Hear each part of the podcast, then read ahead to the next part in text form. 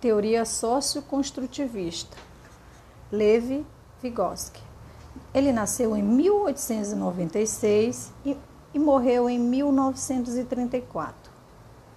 Nasceu numa pequena cidade da Rússia, viveu por algum período e depois se mudou logo para Gomel, uma cidade pequena onde ficavam os judeus, pois ele era filho de judeu. Ele tinha uma vida interessante, pois sua família tinha posses e podia contratar um tutor. Os primeiros anos de vida dele, ele estudou com um tutor. Mais tarde, conseguiu uma vaga na Universidade de Moscou e foi fazer o curso de medicina e estudou por mais ou menos dois meses. Depois mudou-se para, para fazer a faculdade de Direito. Em seguida, estudou História e Filosofia. E só depois é que ele vai se debruçar sobre o estudo da psicologia. Ele morreu aos 37 anos, vítima de tuberculose. Nesse curto período de vida, ele produziu mais de 200 artigos científicos. O que ele mais queria entender era como ocorria a cognição humana, como as funções psíquicas se desenvolviam na criança e no ser humano como um todo. Vygotsky ressaltava que o homem não nasce humano, ele vai se humanizar a partir do contato da criança com a cultura, com o grupo social na qual ela está inserida. É a partir disso que se desenvolvem as funções psicológicas superiores. Vygotsky vai mostrar que quando estamos pensando em desenvolvimento da criança, é importante que levemos em conta o contexto na qual ela está inserida. Ele traz uma contribuição importante que é mostrar que a criança não nasce pronta.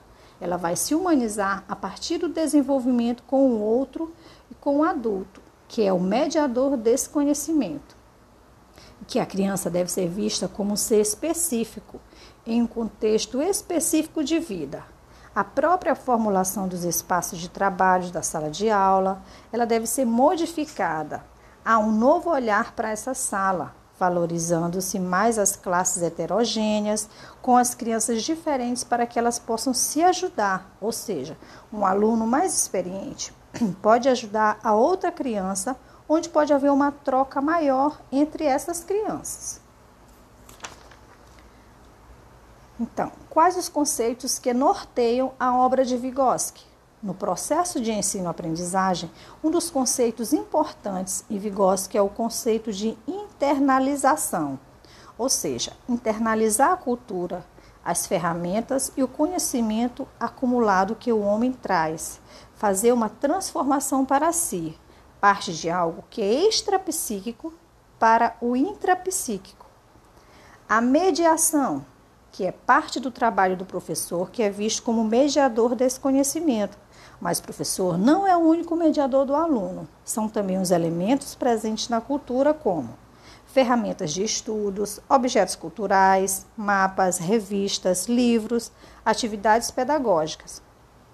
Outro conceito importante na obra de Vygotsky é a zona de desenvolvimento proximal, que são divididas em dois níveis importantes: o real que é onde a criança já consegue fazer sozinha, e o nível potencial, onde a criança já consegue fazer com a ajuda de uma outra pessoa, como se ela precisasse de um empurrãozinho para chegar onde ela precisa. A distância entre esses dois níveis é onde se encontra o que Vygotsky chama de ZDP.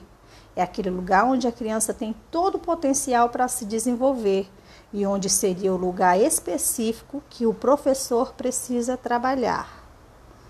Buscar esse lugar específico em cada aprendizagem da criança, olhar para ela de forma individualizada é a forma de chegar nesse processo de aprendizagem de forma mais promissora.